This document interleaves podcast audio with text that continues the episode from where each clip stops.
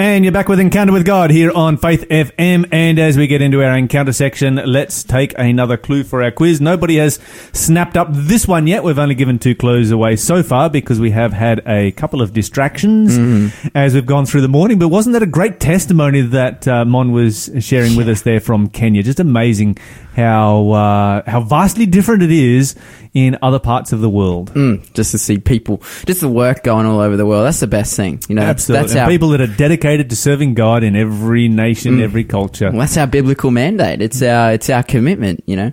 So that's awesome. But clue for the quiz, like, who am I quiz? And Lyle already got the quiz, so there's no double prizes up for grabs, but... There is a single prize. There is a single prize. We already know that this guy, he ordered the death of 85 priests of the Lord. We already know that he expelled mediums and spiritists from the land. But the next clue is, in my zeal for Israel and Judah, I tried to annihilate the Gibeonites. Okie dokie. So if you know who that is, give us a call, 1-800-324-843, and you can claim a prize. If you don't feel like calling, you can give us a text to 0491064669. But look, we just love hearing your voices. We just love talking to people. So yeah, call us up, get a prize. But we've come to our Encounter with God section. Lyle, what are we going to be studying today? What are we going to be Okay, so we are in Revelation chapter 6. We're working our way through the seven seals. We were talking yesterday about the souls under the altar. Most interesting study, and if you would like to catch a portion of that, of course, it is recorded on YouTube. You can go to YouTube, where I talk about a question of the day where we had souls under the altar being discussed. Okay, so we continue on from souls under the altar, and we go to Revelation chapter 6 and verse 12. Actually, there was one aspect of souls under the altar that we didn't get time to discuss, and that was the white robes. Yes. How do you give robes to a soul? How do you give a ghost a soul? A robe. A ghost a soul. A ghost a robe. A ghost a robe. Yeah, it's... And if you saw a ghost and you walk up like, oh, let me put a robe on you, you look cold or naked or whatever, what's going to happen to the robe? It's just going to like fall through. Yeah. Spirit beings, you can't do that. It's not going to work. It's not going to happen. Okay, so how do you give a robe to a soul? And of course, these souls are figurative souls. The Bible makes that very, very clear. Figuratively under the altar because they are martyrs. They have given their lives for Jesus Christ. It says that white robes in verse 11 was given to every one of them. It was said to them that they would rest for a season until their fellow servants and their brethren that should be killed as they were should be fulfilled. So there was more time left to come. Okay, so let's consider how these people died. These people were martyrs. A person who receives the death penalty is only the worst of the worst of the worst criminals. They are the only kinds who receive the death penalty, and so they have died with the stigma of being the worst criminals on the face of the planet. And you know, their record, their history, their so forth, everything about them is going to reflect that, you know, nobody was worse on planet Earth than these martyrs.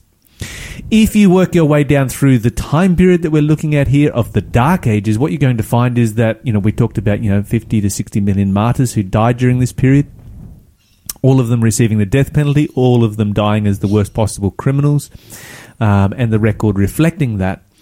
However, if you move on through that period of the Dark Ages, you come to a period called the Great Reformation of the 16th century. Here you find people who discovered the Bible.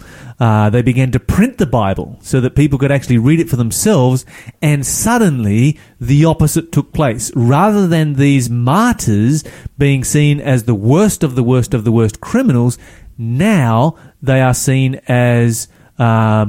truly as martyrs, as people who have given their lives for Jesus Christ, as the best of the best. So they are placed in a very different light, and so now they are seen as being righteous. A white robe symbolizes righteousness. So now they are seen as, you know, having received the righteousness of Christ and lived a righteous life and died a righteous death. And so this is how these souls receive white robes. We didn't get time to address that yesterday, so I'm glad we had the opportunity to talk about it today. Okay. Awesome stuff. That finishes off the fifth seal, and now we move on to the sixth seal and incredibly dramatic events that take place under this seal. Please, Lawson. Right. Taking it away, in Revelation 6 and verse 12, the Bible says, I watched as the Lamb broke the sixth seal, and there was a great earthquake. The sun became as dark as black cloth, and the moon became red as blood. Okay, so what we've got is under the fifth seal, we have events that are taking place during the Dark Ages. Mm-hmm. The medieval period. Yes. Then, as the medieval period comes to an end, you have three great events that take place. In specific order, what are those, and in what order do they come? So there's an earthquake, followed by then the sun becomes dark like black cloth. An earthquake followed by a dark day, followed by a blood moon, a bloody moon, moon followed by a. Did I miss something? Then verse 13. Verse 13. Yeah, we didn't read that one. Yeah, okay. Like, come on, what are you... Then the stars of the sky fell to the earth like green figs falling from a tree shaken by a strong wind. Okay, so here's what we've got. And here's what we should look for. And, of course, you know, we find that what's called the Dark Ages or the medieval period ended around 1798, so 1800, near enough. Mm-hmm. But specifically 1798 brings you to the end of that date. And so what we should be looking for is at the end of the period of the Dark Ages, we should find an earthquake followed by a dark day, followed by a Leonid, or what's called a meteor shower. And, of course, the Leonids come through. I think it's every 33 years or something or other, but we're looking for a particularly spectacular shower. Not only that, but we are looking for these signs to take place and to be universally recognized around the world as being signs that come from God. Mm. Okay, so Lawson, did these things take place at the end of the Dark Ages? I believe so. You believe so? Yes, I do believe so. Why do you believe so? Because I've heard that they did take place, and I've read that they did take place. This is a very diplomatic answer. Okay, so let me run through a little bit of history with you very quickly. In 1755, November the 1st, 1755, mm-hmm. In Europe was struck by a massive earthquake. Yeah. It was called the Great Lisbon Earthquake because it was because that city was hit harder than any other within Europe. So let's consider a couple of things in relationship to this particular earthquake. Here you have an earthquake that was felt and recorded on every continent of the world except Australia and Antarctica. It's because no one was there. Well, there was plenty of people in Australia, but they weren't keeping written records. Yeah. Okay, so there was no one there who was keeping written records. So let me ask you a question. And this is before seismographs. Yeah. This is back when people recorded the earthquake by feeling it under their feet. Mm-hmm. So this is recorded in Europe, in Asia, in North America, South America. This is one of the most worldwide. So you get some earthquakes that are very, very powerful and very, mm-hmm. very concentrated to a small area. Mm-hmm. You get other earthquakes that are very powerful and their effect is very, very widespread. This was probably the most widespread earthquake that our world has ever seen and was universally recognized as a sign that, dramatic things were taking place. Jesus was coming and people needed to get ready for the return of Christ. Yeah. And it comes right on time, which would then be, the Bible says, followed by, so that's November 1, 1755. The Bible says what happens after the earthquake? After the earthquake, the sun became dark as a black cloth. Okay, so the dark day, and you can go look these up on Wikipedia or wherever if you like. The dark day took place on May 19, 1780, and to this day there are a number of theories as to what may have caused it, wildfires in Canada or something like this. But once again, there is no scientific explanation as to why, in the middle of the day, the sun went dark. It just went completely dark. It was blotted out. You could not see anything. The Connecticut legislature was in session at the time in the United States. Mm-hmm. And so, of course, they were like, well, what do we do here in this particular situation? And so they took a vote because they were feeling that the Lord might have been coming, a sign that Jesus was coming. And they said, well, let's be found at our post of duty, and lit candles and continued the work. You're listening to Faith FM, positively different radio. It was interesting because about 10 o'clock in the morning, all of the animals basically, you know, turned up at the barns. The chickens went to roost. They were just like, yeah, it's nighttime. Let's go to sleep. And then, of course, when the moon came up, it was a blood moon. Mm. So dark day followed by a blood moon, just as the Bible predicted.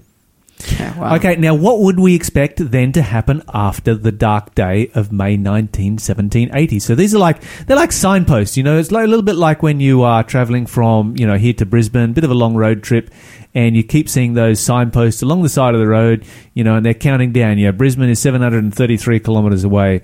Brisbane is now, you know, 640 kilometres away, and you almost shouldn't look at those signs because every time you look at them, you start to calculate in your head how many kilometres away it is, and you're constantly thinking like you've got your mind on like, oh yeah, just like the one another 6.5 hours, like, and then that feeling that comes when you're down to double digits, it goes from triple digits to double digits, and like, yes, we're heading up the Gold Coast now. That's the same when you're like working out or cycling or running or whatever, and you're especially when you're on like an exercise bike or a treadmill and you're just watching the numbers like go up or count down, and you're like, if you're constantly watching it, it's like watching paint drying versus like, you know, just switch on some Netflix and then you just power through it. But yes, these so this is the kind of thing that we've got taking place here. We've got these you know, these signs taking place, that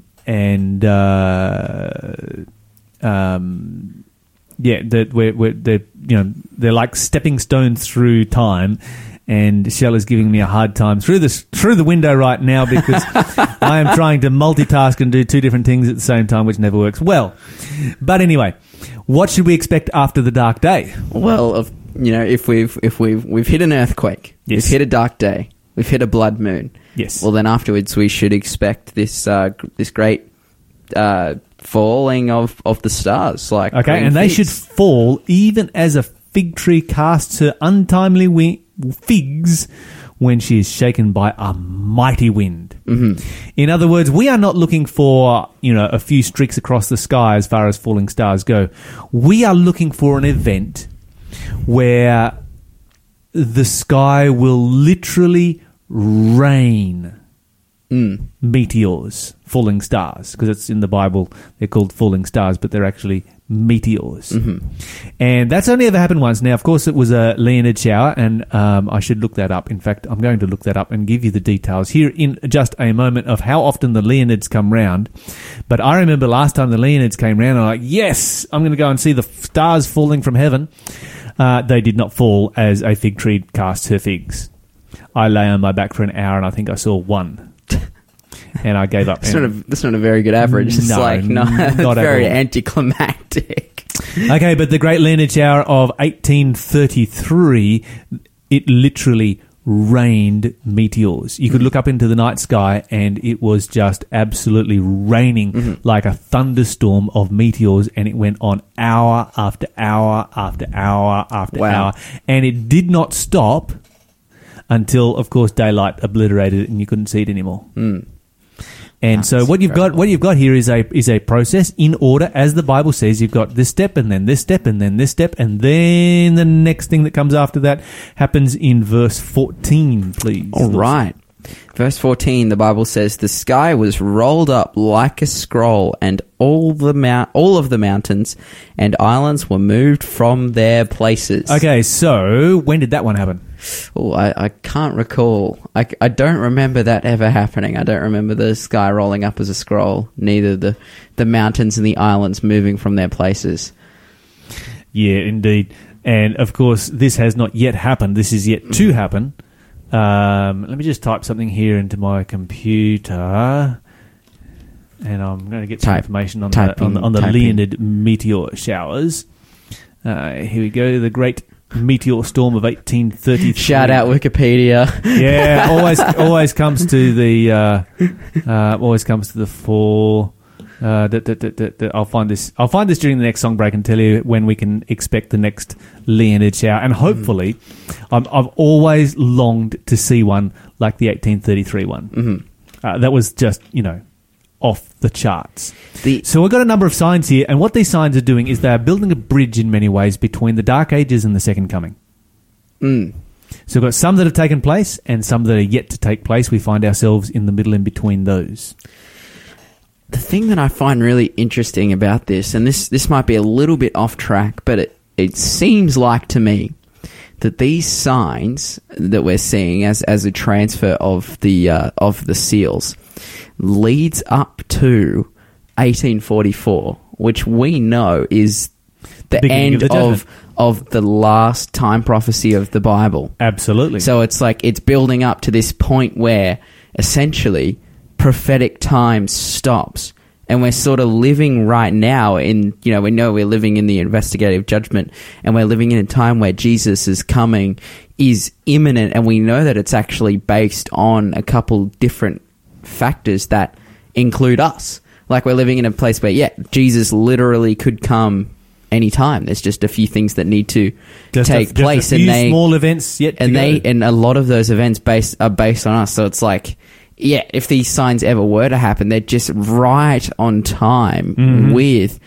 the the ending of the final time prophecy in the Bible before we come into the point where Jesus' coming is imminent. So I just find that awesome. Now I'm going to say something controversial here. I'm going to read you a passage from Joel chapter 2 where the Bible says, starting in verse 28, it will come to pass afterward that I'll pour out my spirit on all flesh. Your sons and your daughters will prophesy, your old men will dream dreams, your young men shall see visions. Also upon the servants and upon the handmaids in those days will I pour out my spirit. So here we have a tremendous outpouring of the Holy Spirit on God's people, and we're going to find that this happens just before he returns. This is reflected in Revelation chapter 18. So let me flick over there very quickly, Revelation chapter 18. And here you have the fourth angel's message. And the fourth angel doesn't add any new information not included in the three angels' messages. All the fourth angel adds is power. And, of course, these angels are symbolic of messages that are going to the world at the end of time. And so here we have the everlasting gospel of the three angels going out with added power. Would you like to read that for us in chapter 18, verse 1, please? Okay. The Bible says in Revelation chapter 18 and verse 1, "After all this I saw another angel come down from heaven with a great authority, and the earth grew bright with his splendor." Thank you. Okay, so notice here you have an angel. The earth is being lightened with his glory. An angel, a symbol of a message that is lightening the whole earth.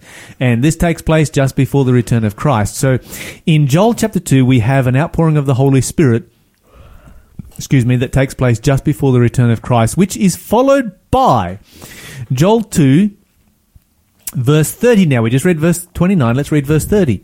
"And I will show wonders in the heavens, in the earth, blood and fire and pillars of smoke. The sun will be turned into darkness, the moon into blood before the great and terrible day of the Lord comes." And so many people ask me the question, will these signs be repeated again just before the return of Christ? Here's my super controversial statement. We know that the great earthquake will be repeated again. Not necessarily in Lisbon, because it will be truly global. The Bible is clear about that in Revelation chapter 16. My reading of this passage here is that these are repeated again after the outpouring of the Holy Spirit just before the return of Jesus Christ. That's the way I read that, which does not in any way, shape, or form do away with the historical significance of what has taken place in the past and how those particular events were recognized and seen, because they were actual fulfillments of this particular prophecy right here. So there's my controversial statement of the day. If you've got something you'd like to share on that one, 1-800-324-843 is the number. Feel free to call through and give Lyle and Lawson a hard time. Man, I don't know how I feel about that. That is controversial. That is a controversial statement, because I sort of see the, you know, we're seeing already with the signs of the times, the, you know, the increase of earthquakes, and it would be, you know, for me anyway, it'd be safe to assume, like, okay, we've seen all these signs already happen, and when the world ends, like, it's going to be some pretty earth-shattering stuff going on. But hey, like, each to their own, I guess. Each to their own. All right. My Lord, what the morning. My Lord, what the morning. My Lord, what the morning. When the stars begin to fall. My Lord, what the morning. My Lord.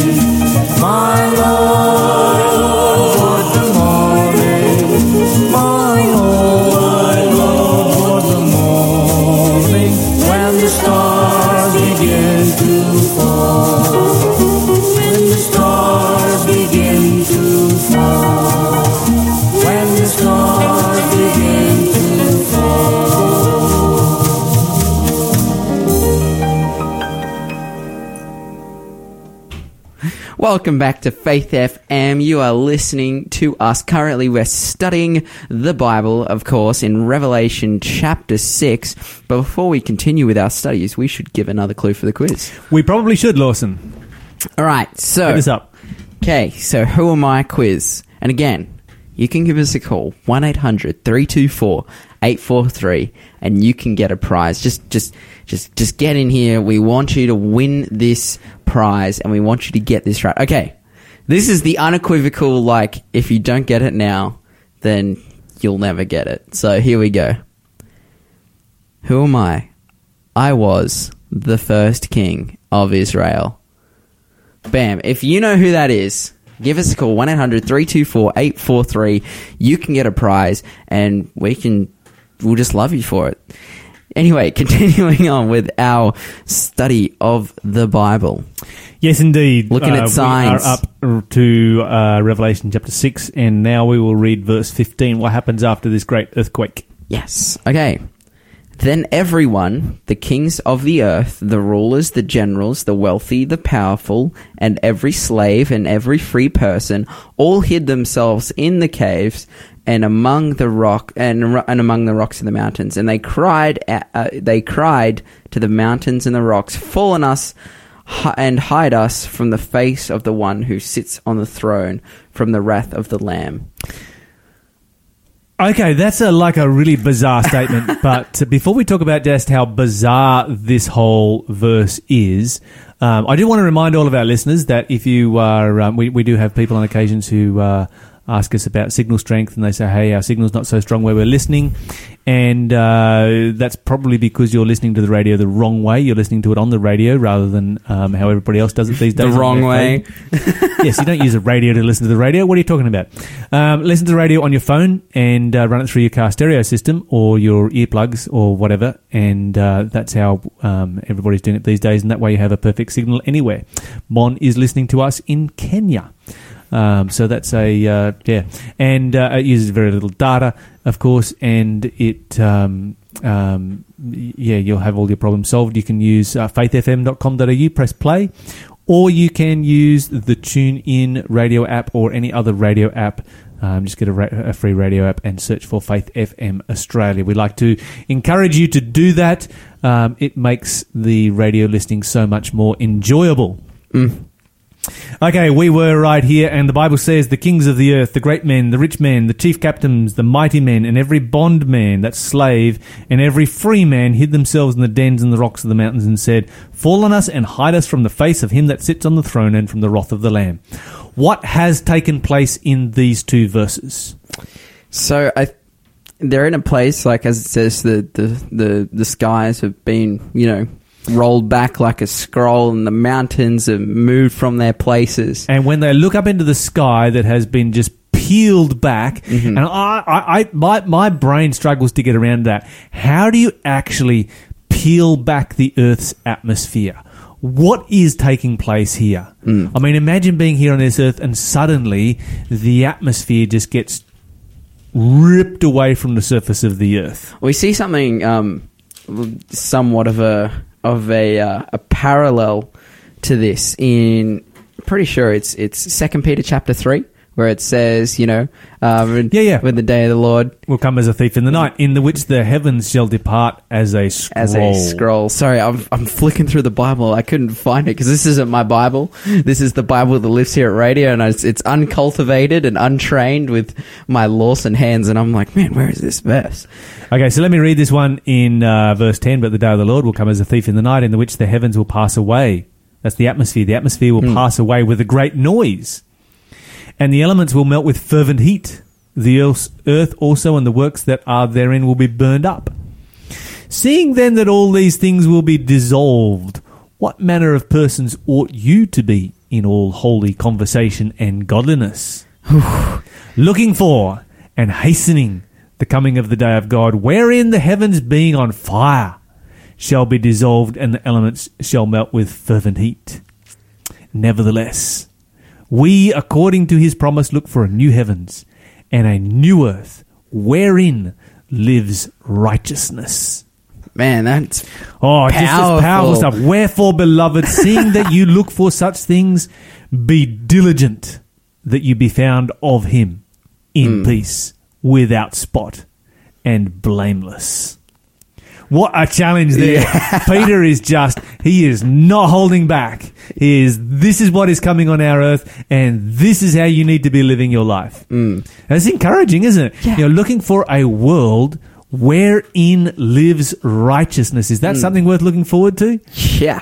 I mean, seriously, you look at it well today. Anything else. And I love the fact, because it brings up just as this verse is, and we see a group of people here in Revelation chapter 6 who see the sky peel back and the elements dissolve with fervent heat, and they're just freaked out. They're like, don't know what's going on, and they're hiding in amongst the rocks. And then as they're hiding and they're down amongst the rocks and so forth, and the sky peels back. Obviously, you're going to look at the sky, and who do they see? Jesus.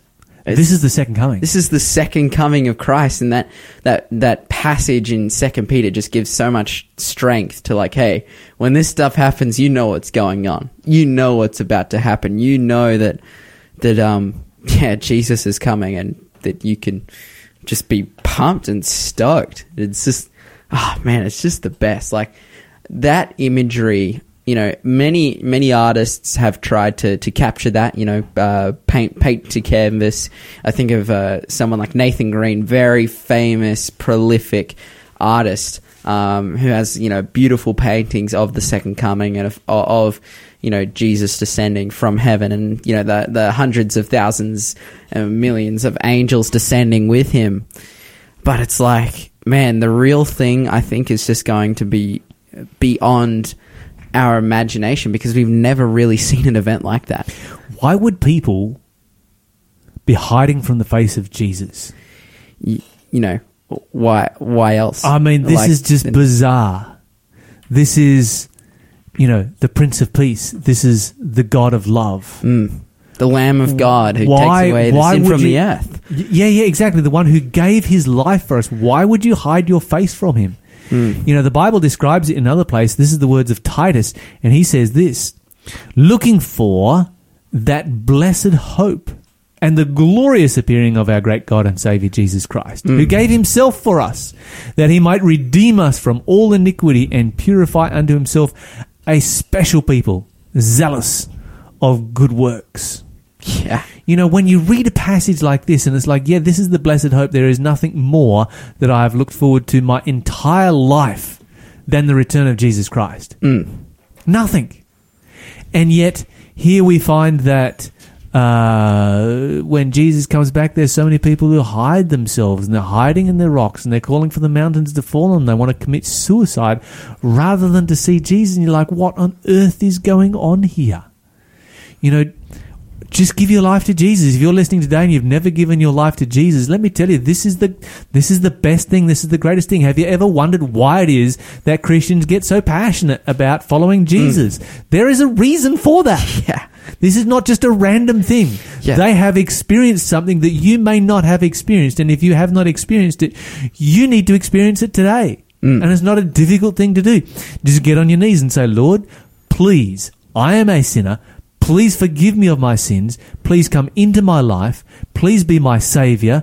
And please be Lord of my life. I surrender my entire life to you. People are scared of doing that. Yeah. But nobody's ever done it. You get scared of it.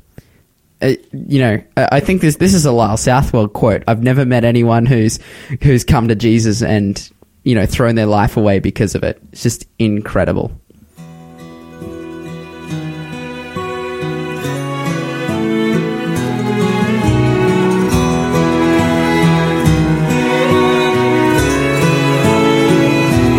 Above all powers, above all kings, above all nations, and all creative things, above all wisdom, and all the ways of man,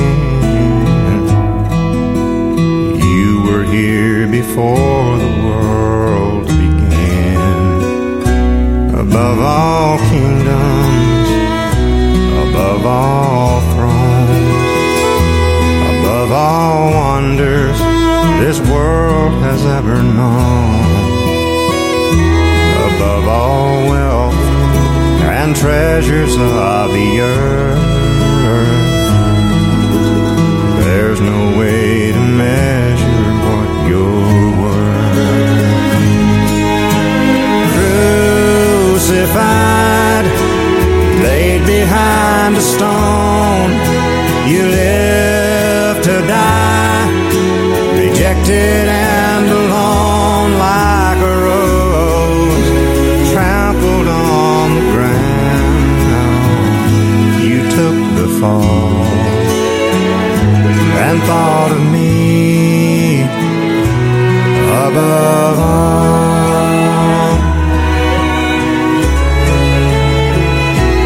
Above all powers, above all kings, above all nations, and all creative things, above all wisdom, and all the ways of man,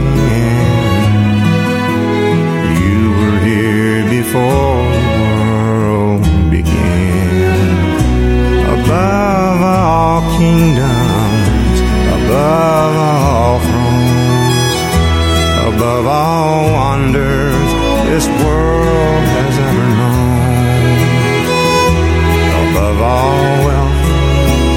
treasures of the earth. There's no way to measure what you're worth. Crucified, lay behind the stone. You live to die, rejected and alone like a rose, trampled on the ground. You took the fall and thought of me above all. Crucified, laid behind the stone. You live to die, rejected and alone like a rose, trampled on the ground. You took the fall and thought of me above all, like a rose trampled on the ground. You took the fall and thought of me above all.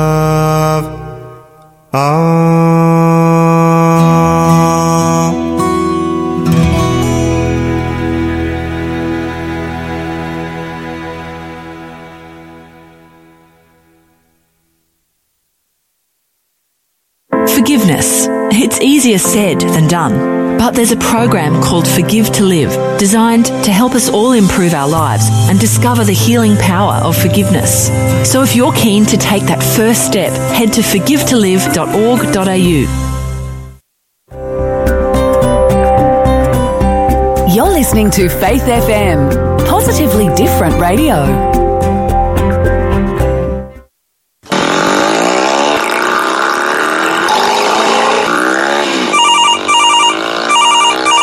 Hello, Jackie speaking. Hi, Jackie. I've just cleaned and polished my motorcycle. Who can I ride with? Why not ride with us? Who's us? Adventist Motorcycle Ministry. What is Adventist Motorcycle Ministry? Adventist Motorcycle Ministry is a Christian motorcycle riders group. We are drug and alcohol free. Rides are normally on the first Sunday of each month. Are other riders welcome? Yes, of course. But they need to be aware that AMM is drug and alcohol free. Where can I find out more information? Just ring Jeff on 0458 000 505. Yes, call Jeff on 0458 000 505 for more details. That number again is 0458 000 505.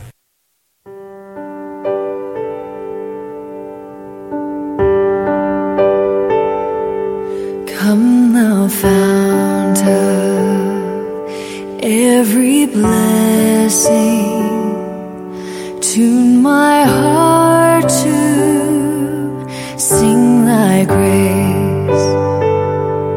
Streams of mercy never ceasing, call for psalms of loudest praise. Teach me some melodious song sung by flaming tongues above. Praise the mountain, fixed upon it, mount of thy redeeming love.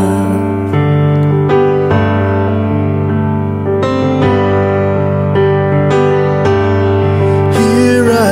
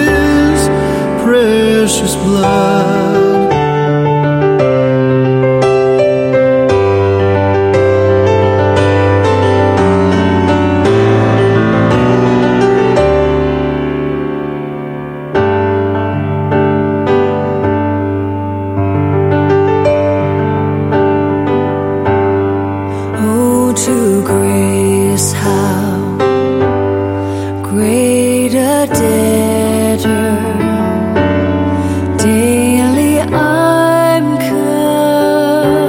constrained to be.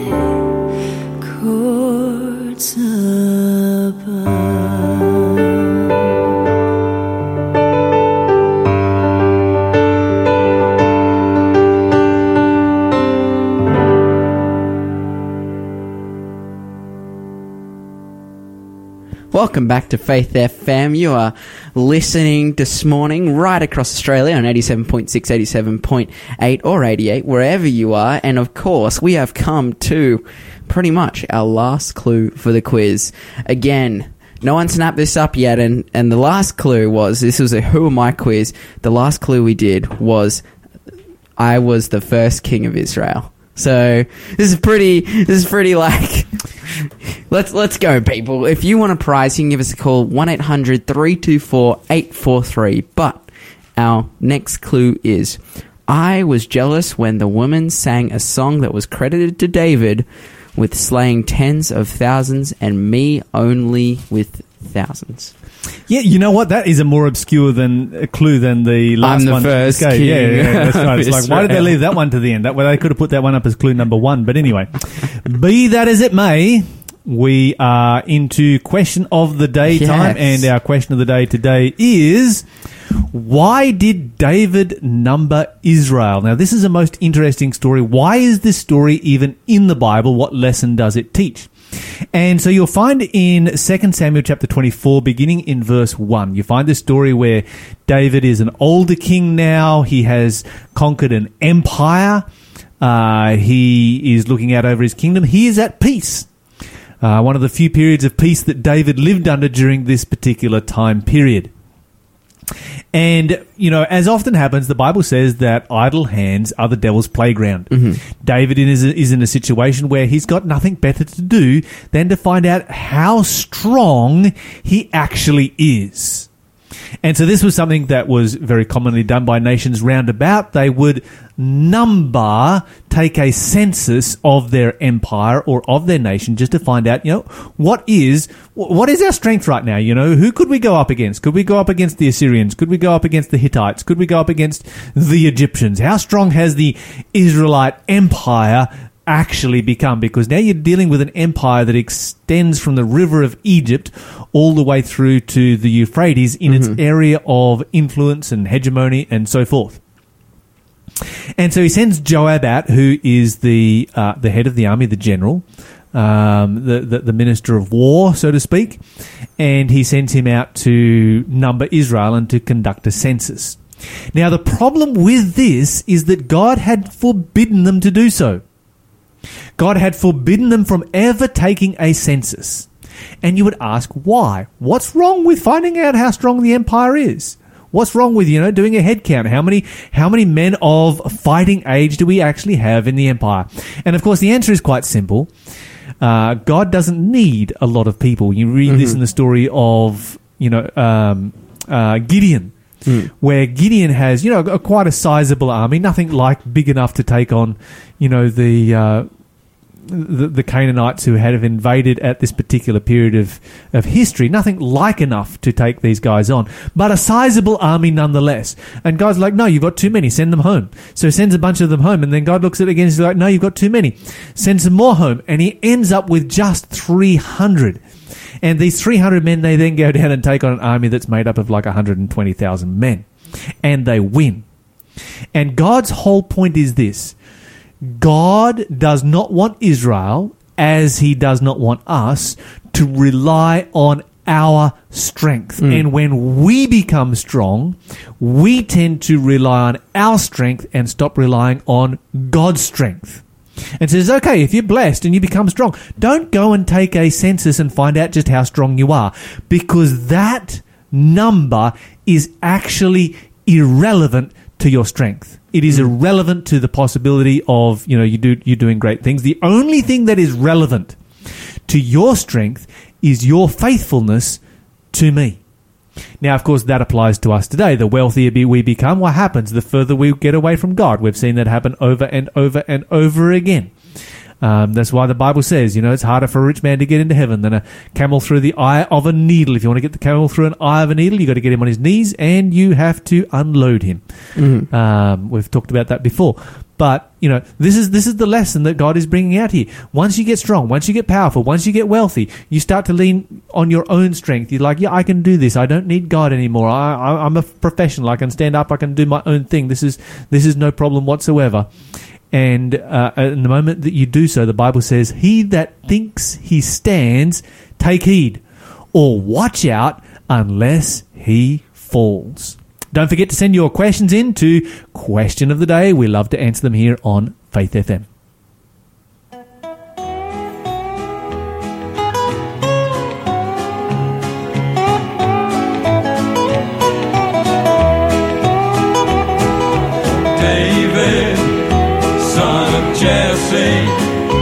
Shepherd to his father's sheep, played the harp when Saul got weary, rocked the giant till he was fast asleep.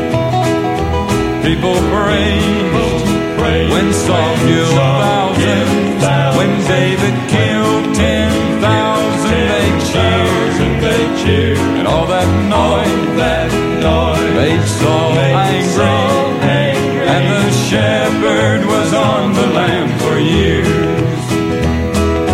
David was a man down in Israel, fighter, lover, shepherd, king of law.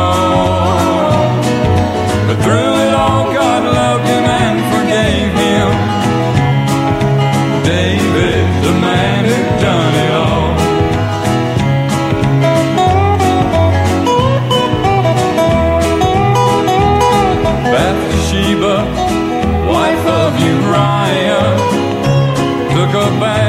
Under David's watchful eye, he fell in love and took her body. Then he sent Uriah's out to die.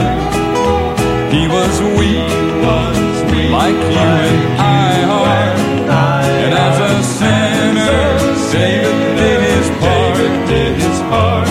But God said, this man David, there's a man after my own heart. David was a man down in Israel, fighter, lover, shepherd, king of law.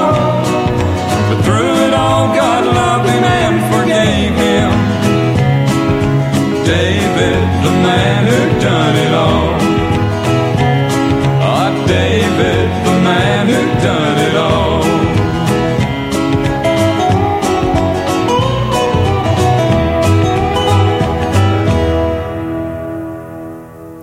You're listening to the Statler Brothers there with the Song of David. Couldn't be more appropriate to Question of the Day than that one. David, the man who'd done it all. He pretty much did, didn't he? Yeah. One of the most successful kings of Israel by far. And an epic failure on a number of occasions. Bathsheba and the numbering of Israel being the two big ones that were just a massive blot and a mar on his life, which it shows that he was a real man and the Bible is real history. Mm. 100%. The Bible is the only ancient record that is actually history rather than just a record of victories. Mm. That's the thing that's so powerful, you know, studying through the Bible, reading through the Bible, and you can just see, like, it not only records, someone's victories, but people's shortcomings, not only on a, we lost this battle, but on a personal level. Massive personal failings. Anyway, we've been studying about the seven seals and the four horsemen of the apocalypse, and we have a horse. I was going to say we have a horse to give away. We have a book to give away this morning. This one is called A Pale Horse Rides by Sean Boonstra. And, of course, Sean Boonstra is a friend of mine and just a speaker, presenter on Voice of Prophecy TV, was with It Is Written TV there for a while.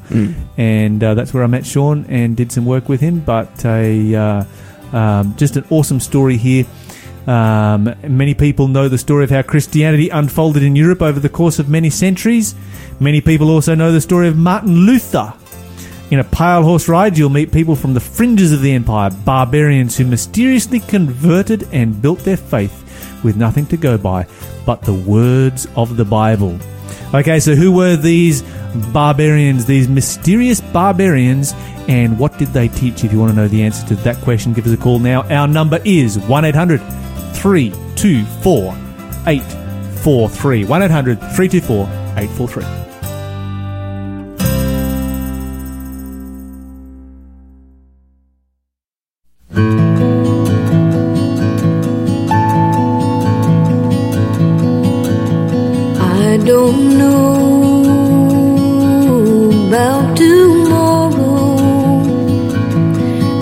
Just live.